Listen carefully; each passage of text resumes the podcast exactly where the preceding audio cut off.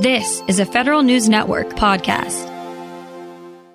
Among his first 100 days actions, President Joe Biden issued an executive order establishing a $15 minimum wage for federal contractor employees. A detailed analysis, though, shows the order won't affect federal spending much, but it will cause a lot of work for contracting officers. We get the details from the managing editor of Censeo Consulting, Kurt Cody. Mr. Cody, good to have you in. Great to see you. Thank you. And I should say you're joining me in studio, and this is the first for us in about uh, 15, 18 months since the pandemic. So the world is returning to normal. But you looked at the population of contracts that could be affected by this executive order. And I thought the most amazing detail was the effect it would have on contracting officers. Tell us what you found out. Yeah, when the executive order came out on, um, I think it was April 27th, you know, we saw a lot of great analysis on the macroeconomic impacts of the order, analysis on what it may mean for the standard of living for individuals who may be impacted who are currently making the federally mandated minimum wage. But we didn't really see any coverage of, of how the government would put it into action. And when we started thinking about what our clients were going to be facing, you know, we realized there's going to be a lot of work that contracting officers and acquisition organizations are going to have to do in the next year. Basically, to verify that the contractors are doing what they're supposed to. Yeah, exactly. So imagine that you're a government contractor and you put in your price proposal for a typical base plus four year option contract. When you put your price proposal together, you're going in with a set of assumptions on what your cost is. Now imagine you're a contractor, you're in the second year of a contract and employ a, you know, a lot of folks that make the minimum wage, and all of a sudden your costs go up 50%, going from about $11 to $15. Well, it's reasonable for you to go to the government and say, hey, my cost basis has risen. Can I get a, an economic adjustment for the price that I charge to the government? And so the bottom line is a lot of hours of work. A lot of hours. So if you're the contracting officer, you get a request for an adjustment from one of your contractors, from one of your vendors. First, you need to take that data, you need to analyze what they're saying, you need to do your due diligence to make sure that the cost increase is substantiated with data. Then you need to make sure that there's budget available from your program office customers. You know, as we keep thinking about all the work that's going to happen, you know, we estimate based on our benchmarks, that's about 15 hours of work per contract. And you know, the question is then how many contracts are going to be impacted? And we came up with about 30,000 contracts are going to need to be looked at, analyzed, and edited. All right. And so, what does that add up to in hours? Uh, so, before people pull out their calculators. Yeah. So, 15 hours per contract, 30,000 contracts. That's 450,000 hours of, of additional contract workload. So, that translates to about 240 individuals. Wow, so that's a real piece of work then. It is. It is, and you know, it's it's spread across the agencies. You know, Department of Defense, obviously, as the uh, the biggest spender in the government, is going to bear the brunt of this. But agencies such as Veteran Affairs, USDA, the Department of State, they all have sizable contract portfolios, which we think are going to be impacted. And you mentioned a total government wide of some thirty thousand contracts that could be affected. What is the general nature of those types of contracts? Yeah, so our first analysis was our professional services contracts going to be impacted? And you know, as we suspected, the answer is no. You know, very few professional services contracts have employees making the, the federal minimum wage. Then what we did was we looked at labor classification data, and what we found out was, you know, there are a pretty discrete set of contracts that are going to be impacted. Janitorial services is the biggest landscaping services, food services, and laundry services round up the uh, top five. Yeah, so that's where people doing the contracting work and on which the bids were made then are low paid people. Yeah, exactly. Exactly. We're speaking with Kurt Cody. He's managing director of Censeo Consulting. And again, DoD has the most contracts that would be affected by this rule? They do. DoD, we're estimating, has about 11,000 contracts that are going to be impacted. VA is about 8,000, and then USDA and the Department of State are both about 2,000 each.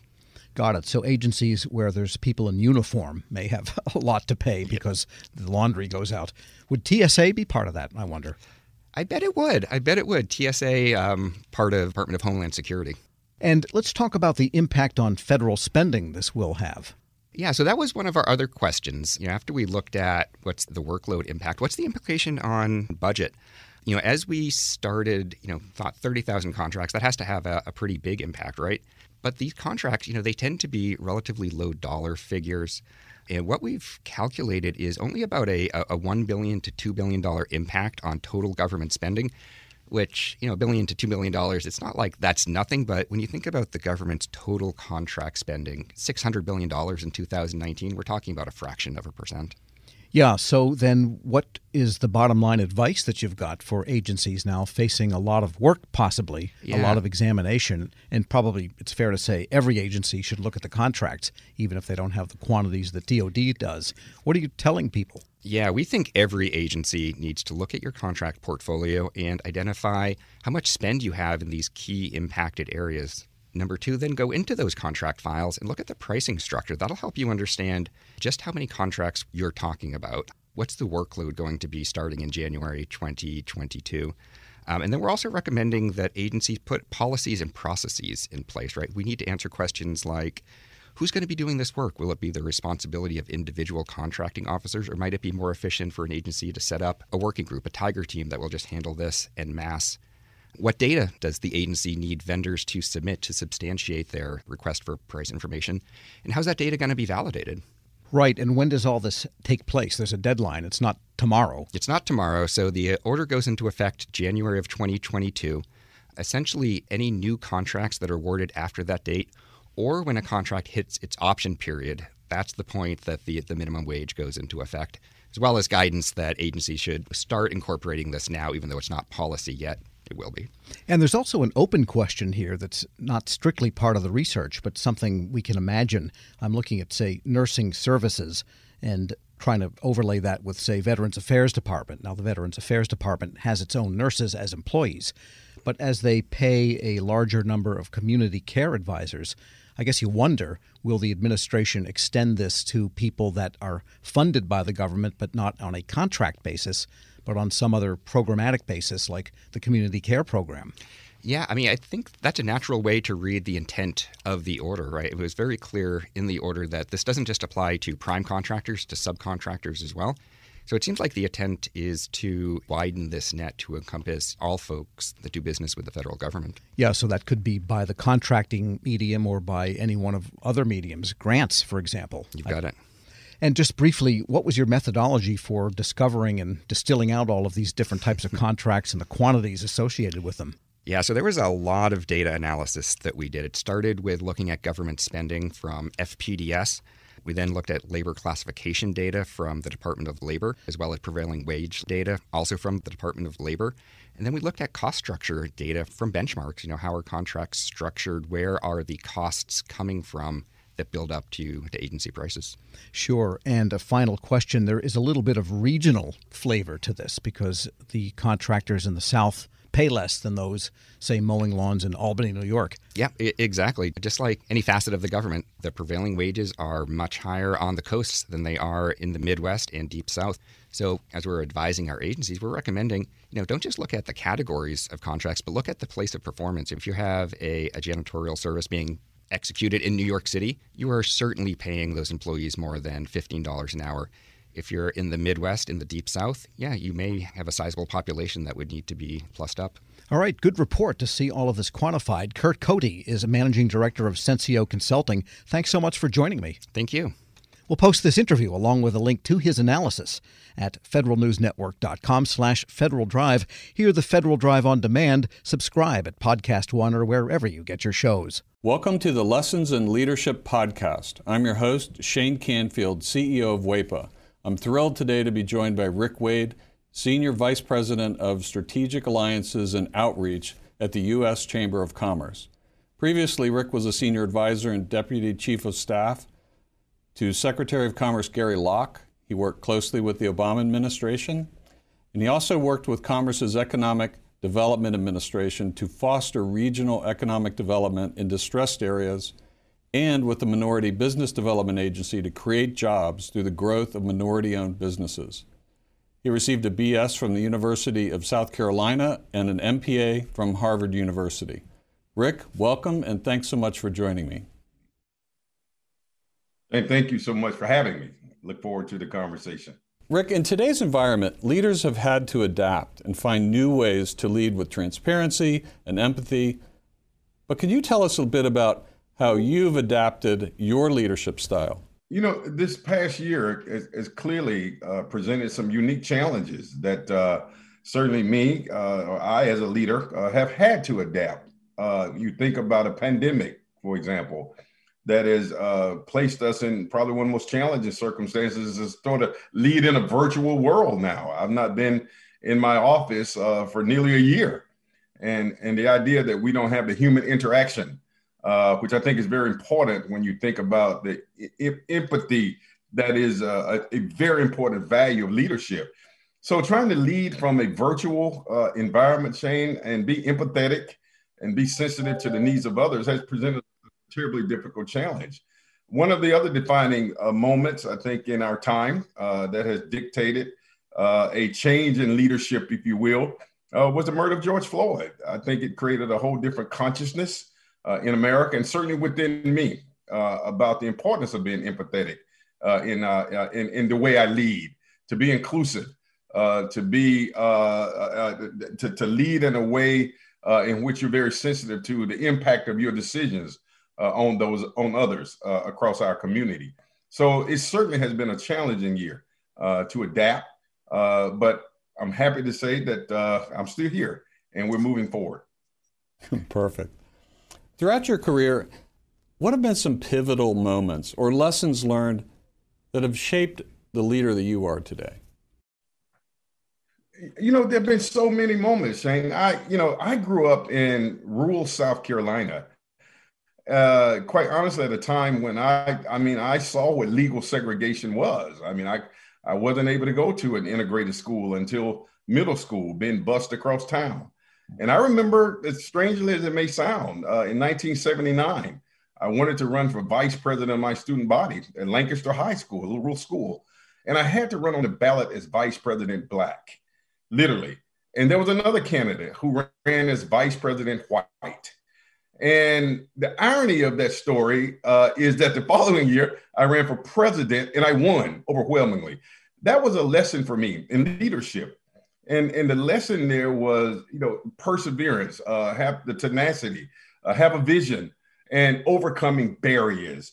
And, and I didn't let the idea uh, that the construct that I had to run as vice president uh, uh, deter me from reaching my bigger dream, which was to represent students. So I know that's a, that that perhaps may be a small example of leadership, but it really did define how I view myself, uh, the vision that I have, uh, my willingness to to fight for change, and that was that was the beginning. I think that set the foundation of how I lead. And there've been so many other moments.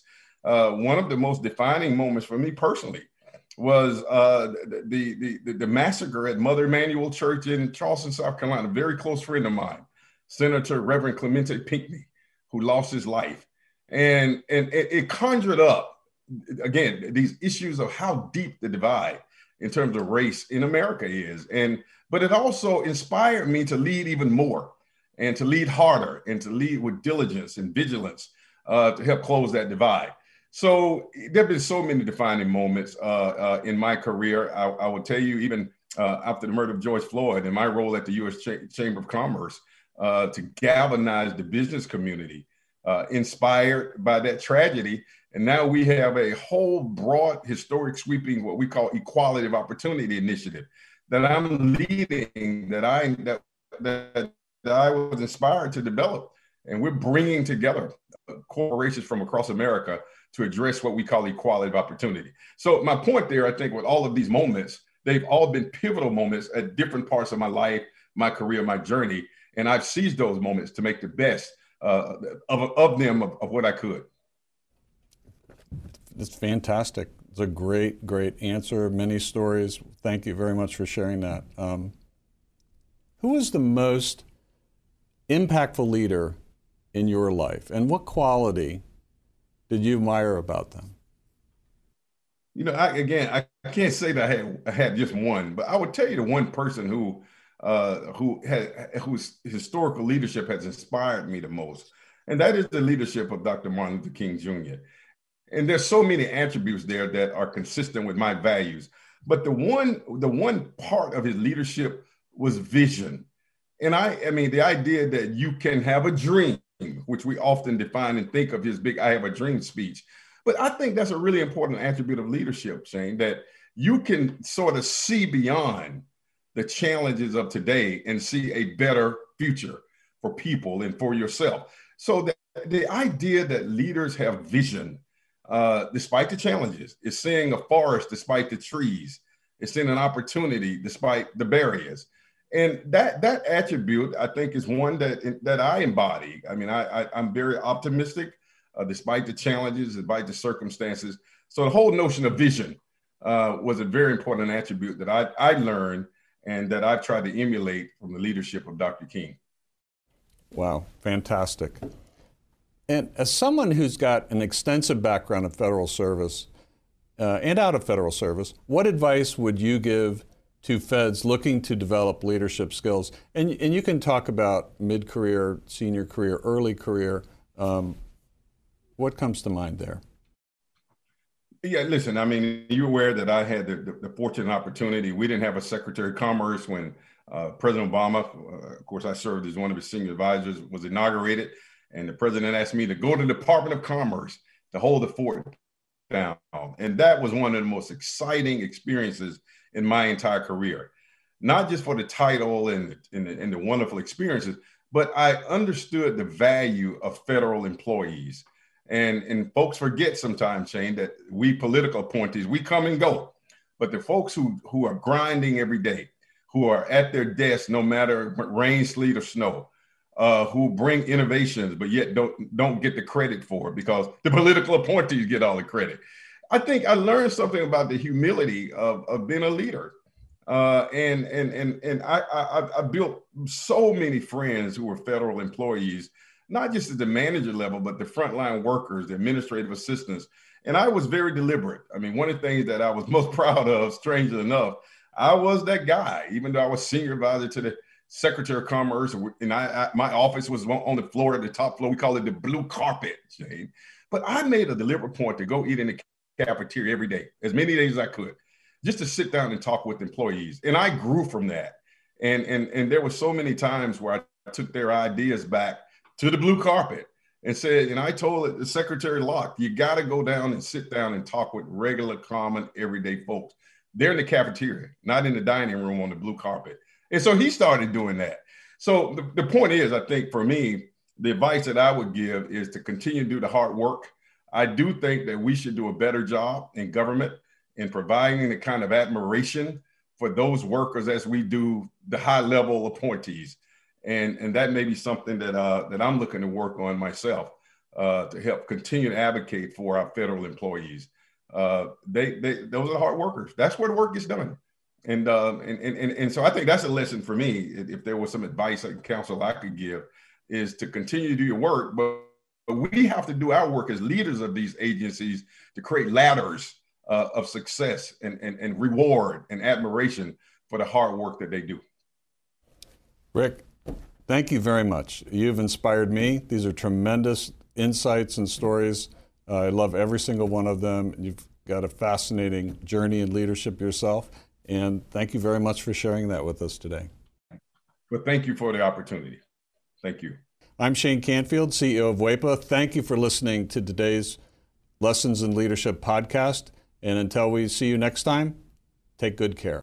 Grab a 30-day free trial of LiveXLive Plus, and you'll get unlimited skips, commercial-free music, and all of the podcasts and live streaming events you can handle. Visit livexlive.com slash podcast one to learn more and start your free trial.